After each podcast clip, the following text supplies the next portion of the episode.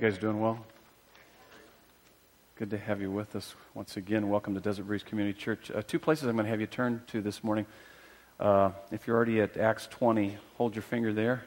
Of course, if you're looking it up on your phone, you can't do that, can you? But uh, go to uh, Luke 12. I'm going to start at Luke 12. We're going to read some verses there, and then we're going to go to our text. This is how it changes everything, our teaching series. We're still in the book of Acts, working our way through the book of Acts, how it changes everything. The it is not an it, it's a person. It's the Lord Jesus Christ. It's a resurrected Lord and Savior. And when you begin to not just see the cross and what Jesus did for you, but it's got to be beyond that, when He begins to seize you, the cross seizes you. It gets a hold of your heart. You are never, ever the same. That's the uh, premise. That's the kind of the thesis statement of the book of Acts. It's about a small band of people who encountered the resurrected Lord and Savior. And 2,000 years later, we can do the same. We can know Him. We can come to know and experience Him in our life. And when we do, it revolutionizes our life, it transforms our lives. And now we're at the 20th chapter of Acts, but I want to read something here. And I'm going to start off by asking you a few questions. We're going to talk about legacy this morning. And so, my question for you is not if, but when, not if, but when you die, what will be your legacy? You will die. It's just a matter of time. When I look back over the last year, we've buried a number of people uh, here that have attended Desert Breeze and also family members of Desert Breeze had just a memorial service yesterday. And so it's, it's going to happen. I've done a lot of funerals. You're going to die. Welcome to Desert Breeze. Okay? So we like to deal with reality around here because it does something it does something to us and so what will be your legacy what will you have been known for how will people remember you how do you want to impact those around you? I had you turn to Luke 12. Let me read this. This is a fascinating story, and I wanted this to kind of be the basis. This is what came to mind when I thought of legacy. It's the parable of the rich fool. Someone in the crowd said to him, starting at verse 13 of the 12th chapter of Luke, Teacher, tell my brother to divide the inheritance with me. But he said to him, This is Jesus speaking to him. So this guy yells out, says, Teacher. Isn't that interesting? Here's the Son of God the creator, sustainer of the heavens and the earth, and this is all this guy has to, he's going to ask him, hey, tell my brother to divide the inheritance with me. So you can see what was on his mind, what was most important to him. But he said to him, Jesus said to him, man, who made me a judge or an arbitrator over you? And then he said to them, and this is pretty profound. This has always kind of bounced around in my heart and my mind for a number of years. He says, Take care and be on your guard against all covetousness. Some translations, NIV says all kinds of uh, greed. Be on your guard against all kinds of greed. Because then he says, he kind of sums up, he says, For one's life does not consist in the abundance of his possessions. In other words, he's saying real life and real living is not in how much stuff you acquire, it's not in the positions, you know, how f- well you promoted. It's not uh, positions, possessions, the pleasures of life. It's not any of that. He says that's not the abundance of life. You're not going to find life in any of those things. Yeah, that can be fun for a season, but that's not the abundance of life. It does not, none of these things, for one's life does not consist in the abundance of his possessions. And then he told them this parable, saying, The land of a rich man produced plentiful, plentifully, and he thought to himself, What shall I do? For I have nowhere to store up my crops. And he said, I will do this I will tear down my barns and build larger ones, and there I will store all my grain and my goods. And I will say to my soul, Soul, you have ample goods laid up for many years. Relax, eat, drink, and be merry. What was he saying? He's pretty content. He doesn't think he's going to die soon. I mean, really, most of us don't think about death much. Most of us think it's going to be someone else, not us, not me, until someone close to us, or then we're facing it. And, uh, but God said to him, You fool. This was what was written over his epitaph. You fool. You fool. I've done many funerals. where that would be written over the person's epitaph. Now, I didn't write it. I didn't get up there and say, This guy's a fool. You wouldn't want me to do your funeral, would you, if I said that? We don't know that. God calls the shots. He's the one that ultimately says that. But based on all that I could see, based on what this guy had lived for, I kind of walked away with a sense like, oh, what a fool. I tried to make the most of it. I tried to point people to Jesus. Oftentimes, I, like, I think funerals are a great opportunity for people to come to faith in Jesus Christ. But it's just, it's, it's amazing how much people lie at funerals. You found that to be true? It's just like, wow. Just like everybody, he was, everybody was a great guy. I mean, I did do one funeral one time, and I'll talk about it here a little bit later on.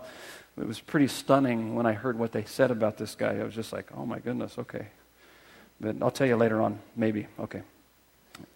And then he said, But, uh, but God said to him, You fool, this night for your soul is required of you, and the things you have prepared, whose will they be? You're going to take that stuff with you. So is the one who lays up treasure for himself and is not rich toward God. So here's my uh, the thesis, my kind of my statement is that a person who is rich toward God. That's what we're going to look at. I think the 20th chapter of Acts tells us that. It shows us through uh, Paul's life how how he is rich towards God. So that's what we're going to go. That's where we are here this morning. So would you bow your heads with me? Let's take a moment. We're going to pray, and then we're going to dive into our text here this morning. God, we are delighted to be here today. We love you because you have an amazing love for us. Uh, we are we are overwhelmed by your love. Your presence is here. And we ask that you would open our eyes that we may behold wondrous things out of your word, to gaze upon your beauty and glory, that you would teach us, touch us, transform us into people who are rich towards you, so that we can leave a legacy that ultimately points to you. We pray these things in Jesus' name, and everyone said, Okay, let's take a look at this text now to Acts 20. How many are looking this up on their phone this morning? Oh, a lot of you. Cool. Uh, so here we go. I'm going to begin reading. We're going to work through this. We're asking the question a person who is rich toward God, what does that look like? I've got a number of statements. We're just going to kind of slowly unpack this. So keep your Bibles open. And uh, keep in mind where we just came out of. In fact, it kind of uh, alludes to it right at the very beginning of this. After the uproar ceased, what uproar? Well, there was a crazy riot that happened in Ephesus because there were so many people's lives that were transformed, they quit buying the idols. And the guys that were producing the idols got upset.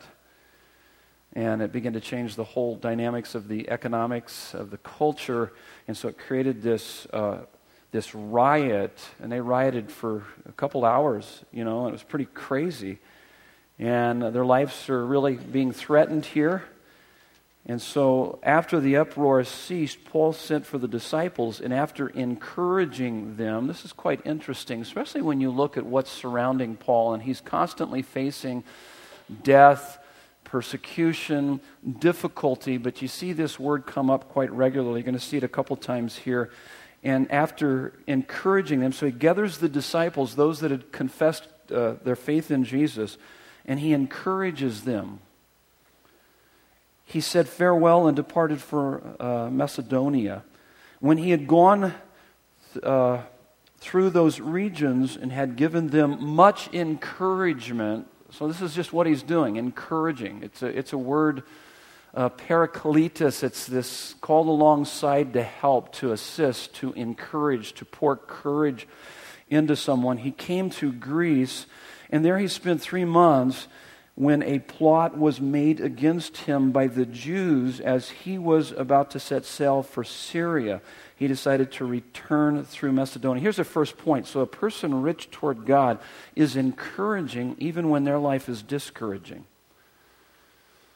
So, how is that possible? How was Paul able to be encouraging? So, here he's pouring into other people's lives when he's taking a beating in his life. Sometimes literally, other times figuratively, he's running for his life. How do you stay up when life is beating you down? How do you stay positive when everything around you is negative?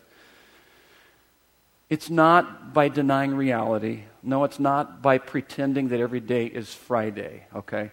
It's not that. That's a, that's a form of, of, of denial. Here's what it is It's being fully in the dot. It's being fully in the dot. You guys remember what fully in the dot means when you go to Arrowhead Mall and you're looking for a store? You've got to first of all come to the map, and on the map it says you are here. You got to know where you are before you know where you're going to go, where you want to get. So you got to be fully in the dot. You got to be fully aware of the fact that hey, you know, I'm, I'm life. I'm taking a beating right now, and then you've got to begin to embrace a greater reality, which is God. So it's not a denial of reality, but it's in the midst of your reality, you embrace God. You begin to see God more clearly. So I'm not teaching you some kind of technique. We're talking about a relationship. God is bigger than any problem that you face. God is more attractive than any temptation that would allure you away from Him. And so that's when I oftentimes pray. I, pray, God, help me to see you more clearly. Give me eyes. May the eyes of my heart be open to see you more clearly. I think that Paul lived in the reality of that. Not always, but for the most part, I think he's a great model here. And uh, I, I, gave you some verses here to, to help you to understand this a little bit more. 2 Corinthians 1 3 through 4. It tells us that God is a father of compassion, a God of all comfort who comforts us in our troubles so that we in turn can comfort others in their troubles. Now, this is not theoretical wishful thinking. I have seen it, I have experienced it personally. When I'm down and out, when I'm struggling, when I've gone into hospital rooms, when people are dying, I've seen where God's presence is there in a powerful way, in a, in a personal way. That He indeed is a Father of compassion, a God of all comfort. He comforts us. This is just not wishful thinking, some kind of platitude we give to people. He is present. He comes along and encourages us and uses us to encourage others. To the point that it even says that then we can encourage others with the encouragement that we ourselves have received as we've gone through those difficulties. Uh, 2 Corinthians 4 16 through 18, he says, Though outwardly our bodies are wasting away. That's true. Just look at you in the mirror.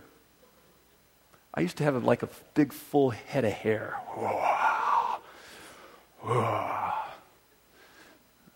When I was 12, okay? I started losing my hair pretty soon.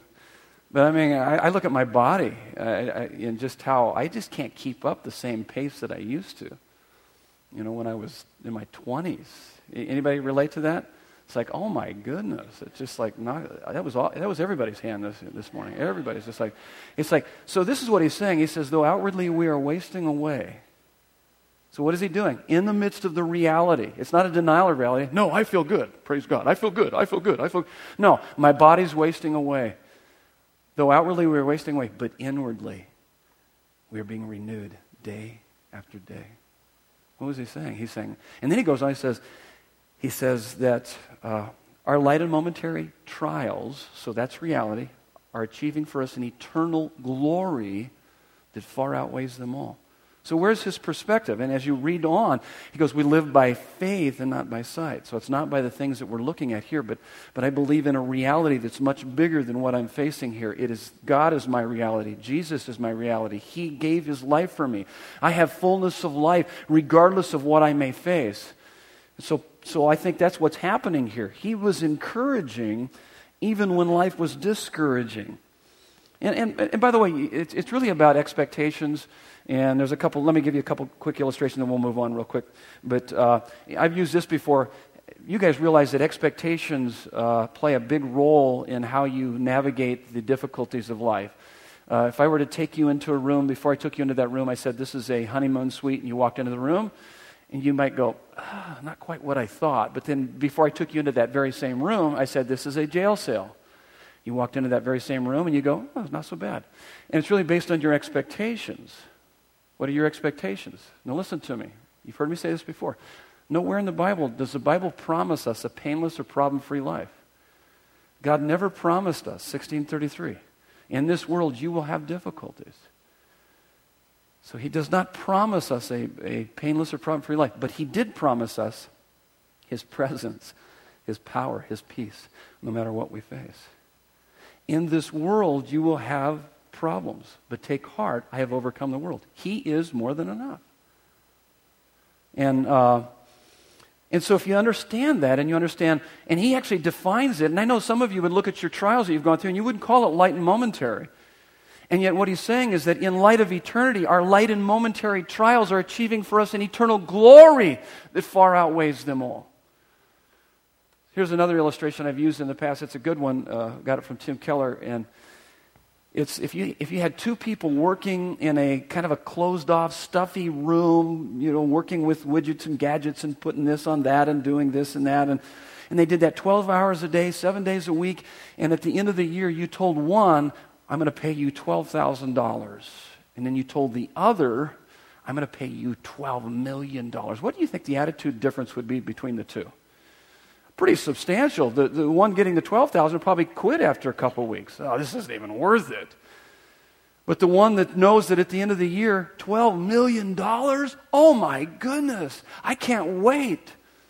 Uh, they would have an attitude that would, that would just like, you know, bring it on because I know what's ahead. The best is yet to come.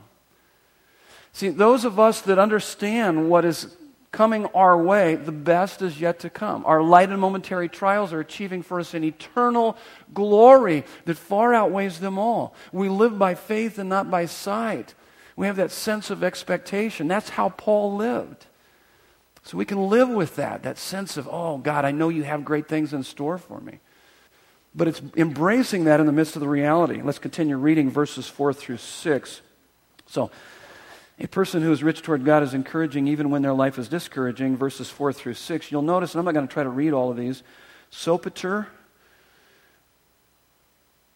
uh, the Berean, son of uh, Pyrrhus, accompanied him, and the Thessalonians, and Aristarchus, and uh, Secundus and Gaius of Derbe and Timothy and the Asians and Tychicus and Trophimus and I mean, he goes through a whole list. Why are all these names in here? Well, this is his companions. This is part of the support that he surrounded himself with. These went on ahead and were waiting for us at Troas, but we sailed away from Philippi after the days of unleavened bread, and in five days we came to them in Troas. So it was only supposed to take two days. They probably ran into some problems, some weather problems where we stayed for seven days. So in five days, we came to them in Troas, where we stayed for seven days. Stop there. Here's your next point. So a person who is rich toward God eh, needs encouragement and accountability just like everyone else.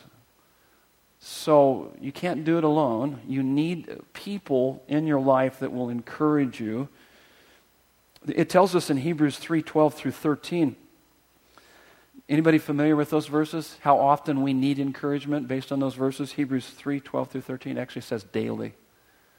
It says, encourage one another daily. And, it, and the reason why it says that is because of the deceitfulness of sin. Sin is so deceitful, it, it, it lures us away from Christ. And so we need people to keep us focused on Christ. It tells us in Hebrews 10 24 through 25, it says, Neglect not the assembling of yourselves together but to uh, spur one another on to love and good deeds, to encouragement. Look for ways that you can encourage one another. So it's talking about this connection we need. And, and so here's what I struggle with this a bit, okay? Uh, I tend to like to encourage people, but don't like to receive it very well. Anybody like that? Okay? You have a hard time receiving someone helping. You love to help, but you have a hard time. You guys were afraid to raise your hand. I bet there's more than that. Okay. And you, you, you, don't even, you don't like asking people for help. How many do not like asking people for help? Oh, see, I knew that. There was more of you. Now I'm going to tell you what's wrong with you. Okay? And you're messed up like I am. And the reason for that is because of fear and pride. And you're still not living in the reality of the gospel. So there's an aspect of your life when you understand that you're more sinful than you ever dared to think, more loved than you ever dared to dream. It, it eliminates pride and it gives you a sense of you know, humility and then confidence and the reality of the fact that you do need to ask people for help.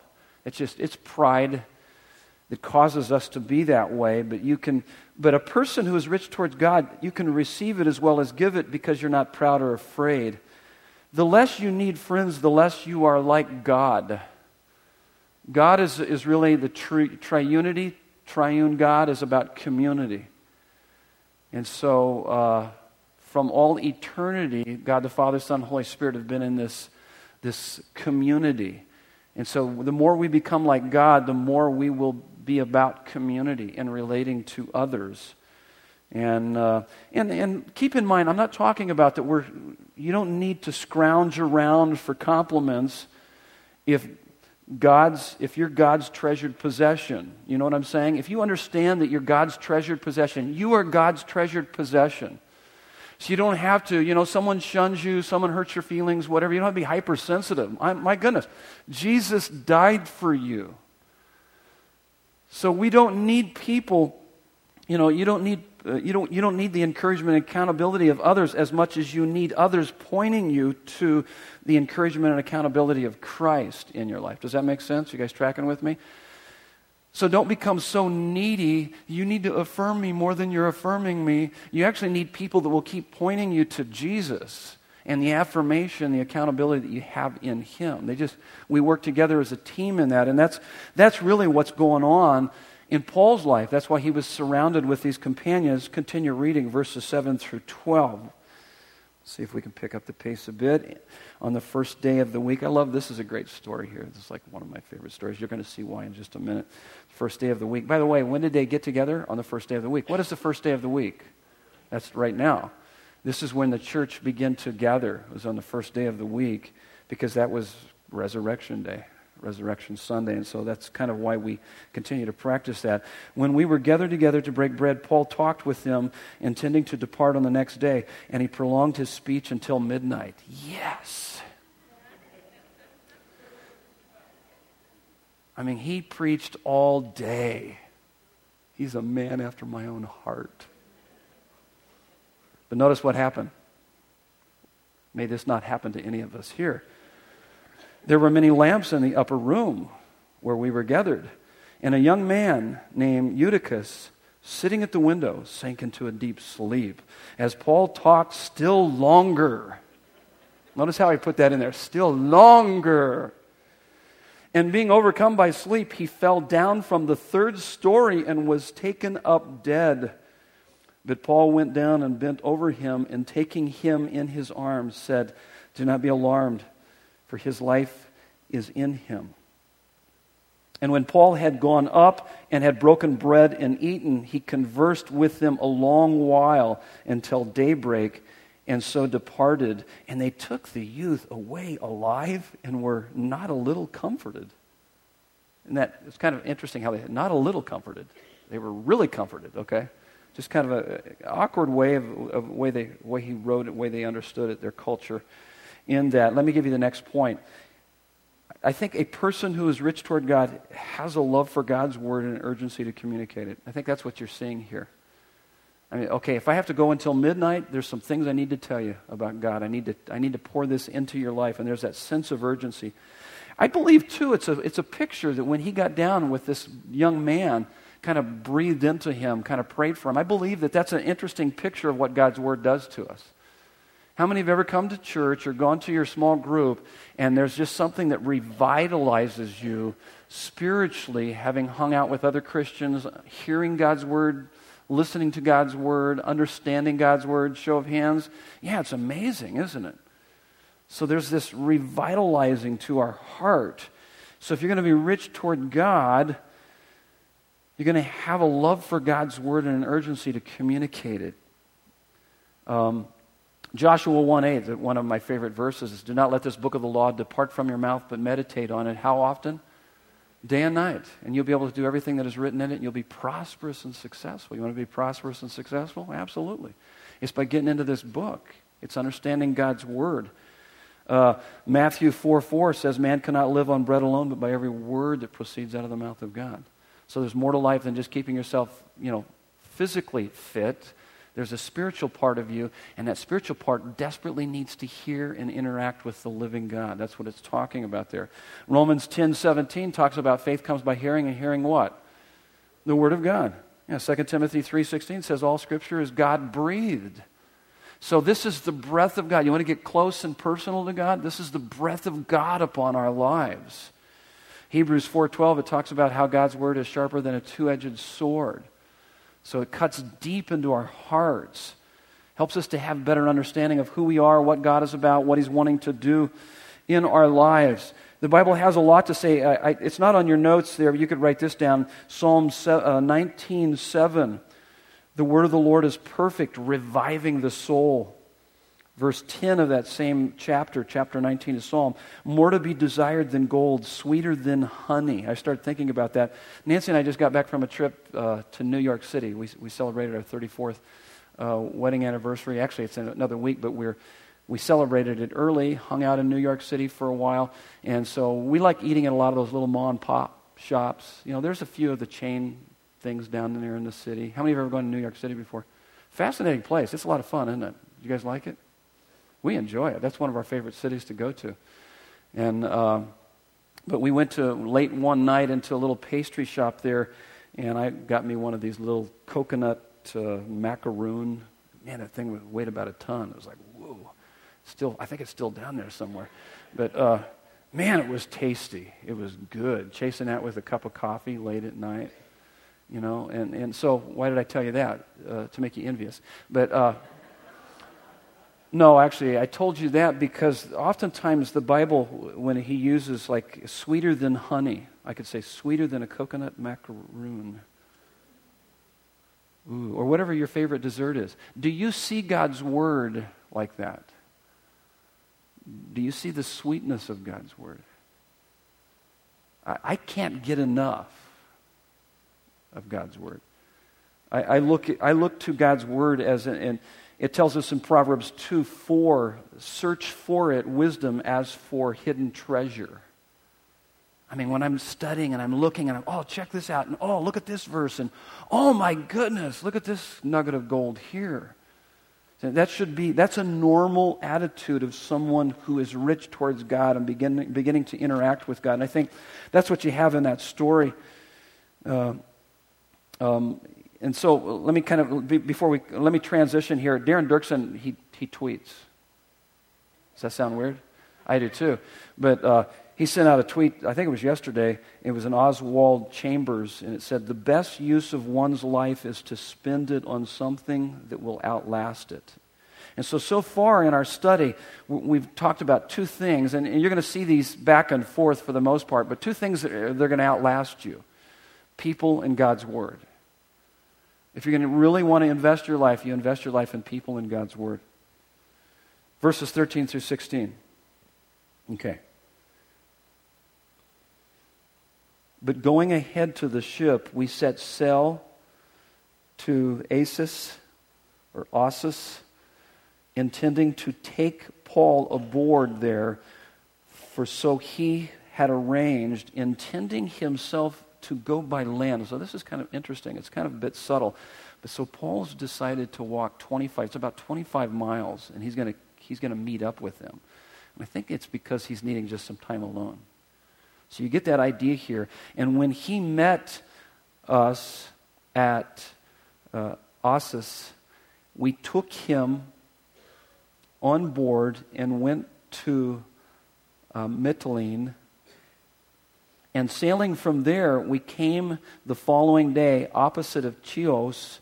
The next day, we touched at Samos. Man, what's with all these words?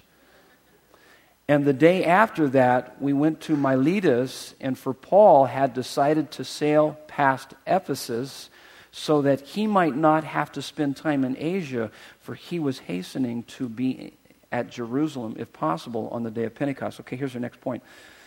So, a person who is rich toward God often withdraws to lonely places and prays. This, we this is what we got going on here. He's actually, so think of how long would it take you to, to walk 25 miles? Some of you longer than others, okay? Some of you for days. And others, uh, it would take, what, about four or five hours?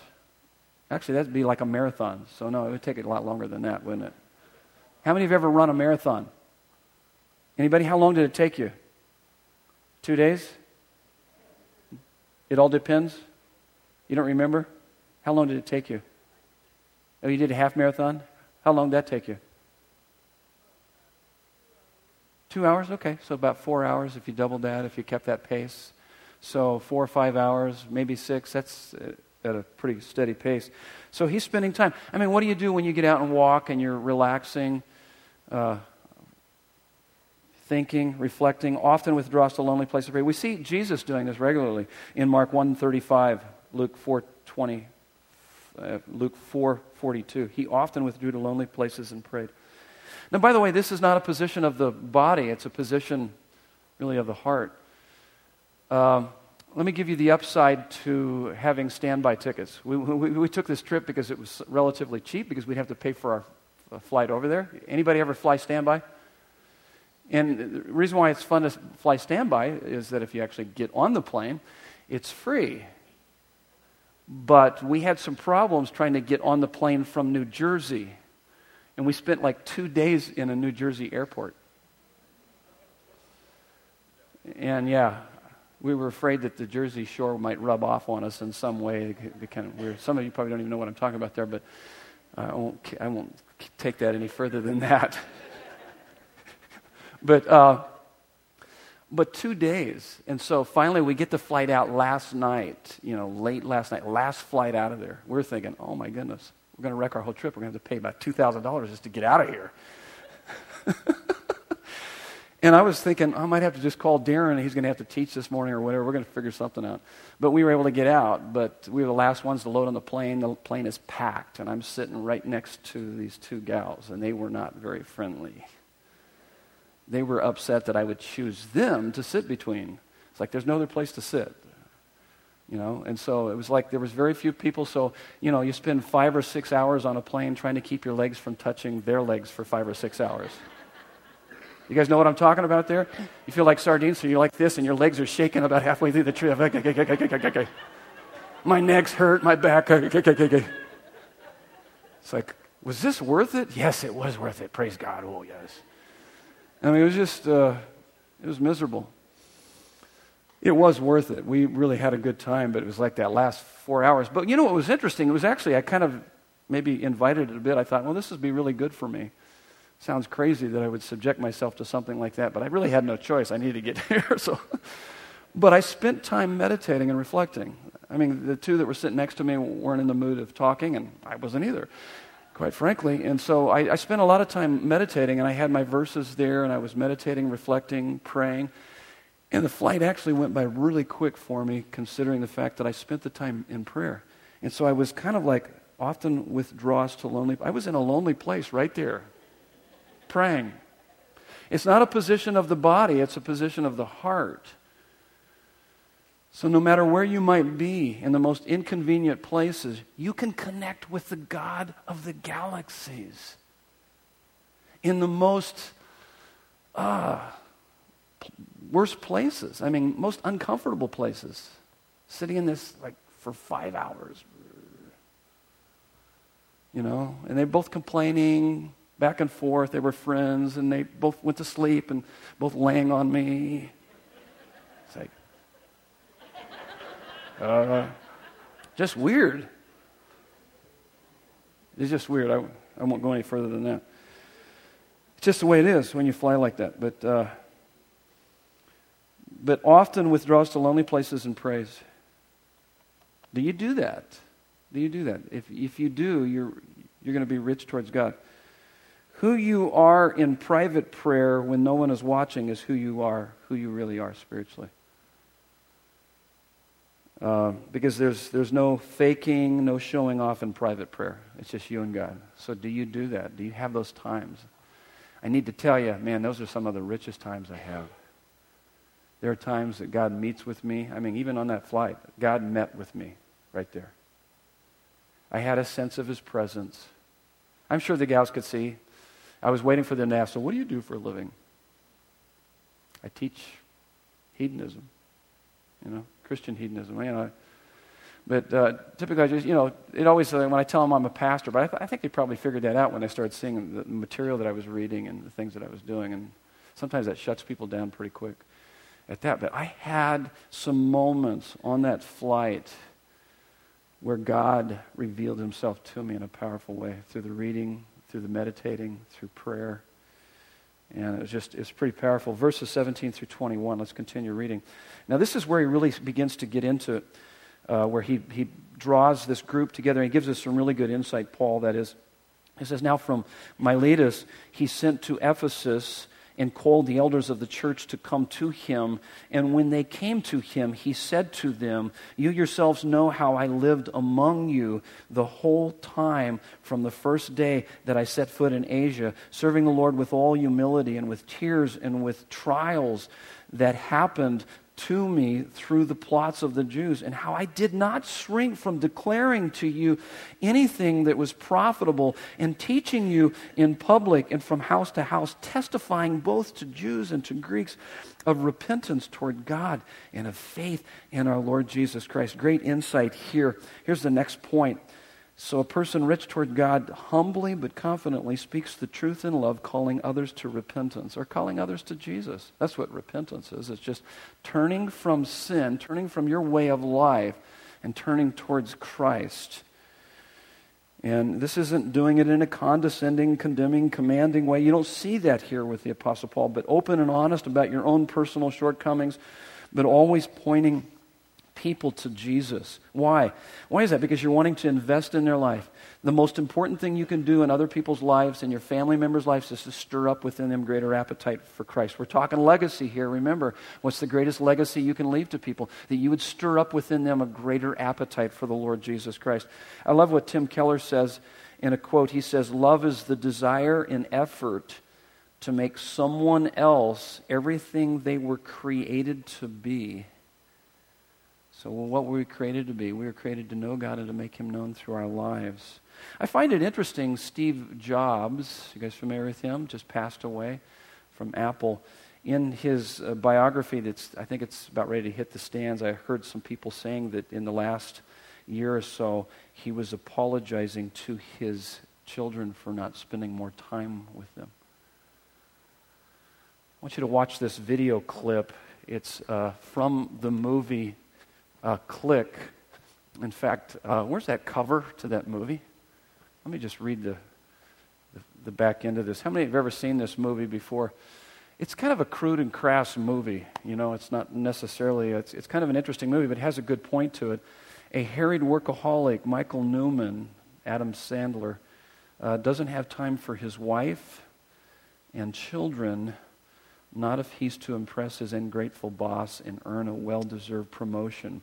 So when he meets Morty, Christopher Walken, a loopy sales clerk, he gets the answer to his prayers, a magical remote that allows him to bypass life's little distractions with increasingly hysterical results.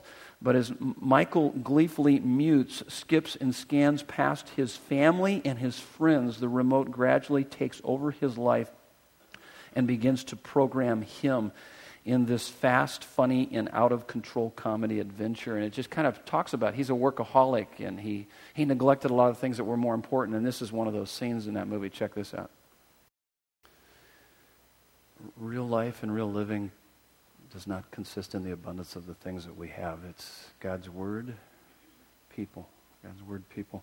Let's continue on. Let me give you the next uh, couple fill in the blanks. You can read most of this on your own as you finish it up. It's really pretty powerful stuff that uh, Paul is saying to the to the folks here, verses 22 through 24. Let me just read a little bit.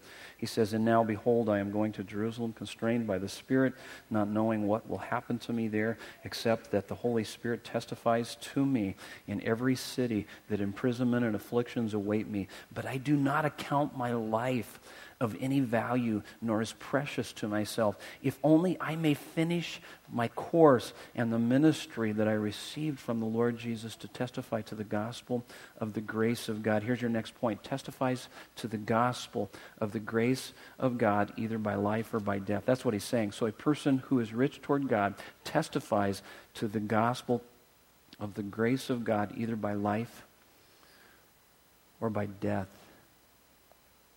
In other words, he's saying, let my life demonstrate that God is more than enough, regardless of what goes down in my life. Let my life demonstrate that I don't follow Jesus because he makes life better. I follow him because he is better than life. Does your life say that to those around you, regardless of what you're going through, whether it's life or death? Nancy and I got a call uh, two weeks ago. It's from a family friend. He just got word the doctor said, put him in hospice. He's only got two weeks. Um, So we go over there to the hospital, and uh, we walk into the room, and I was blown away at uh, the attitude of the family. And I shouldn't have been because they're Christians. But this guy was so upbeat.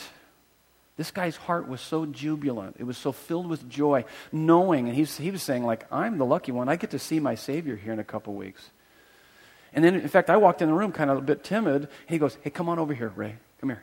And he began to pray for me and Nancy in this church. And you should have heard the prayer. It was amazing. Here's a guy on his deathbed.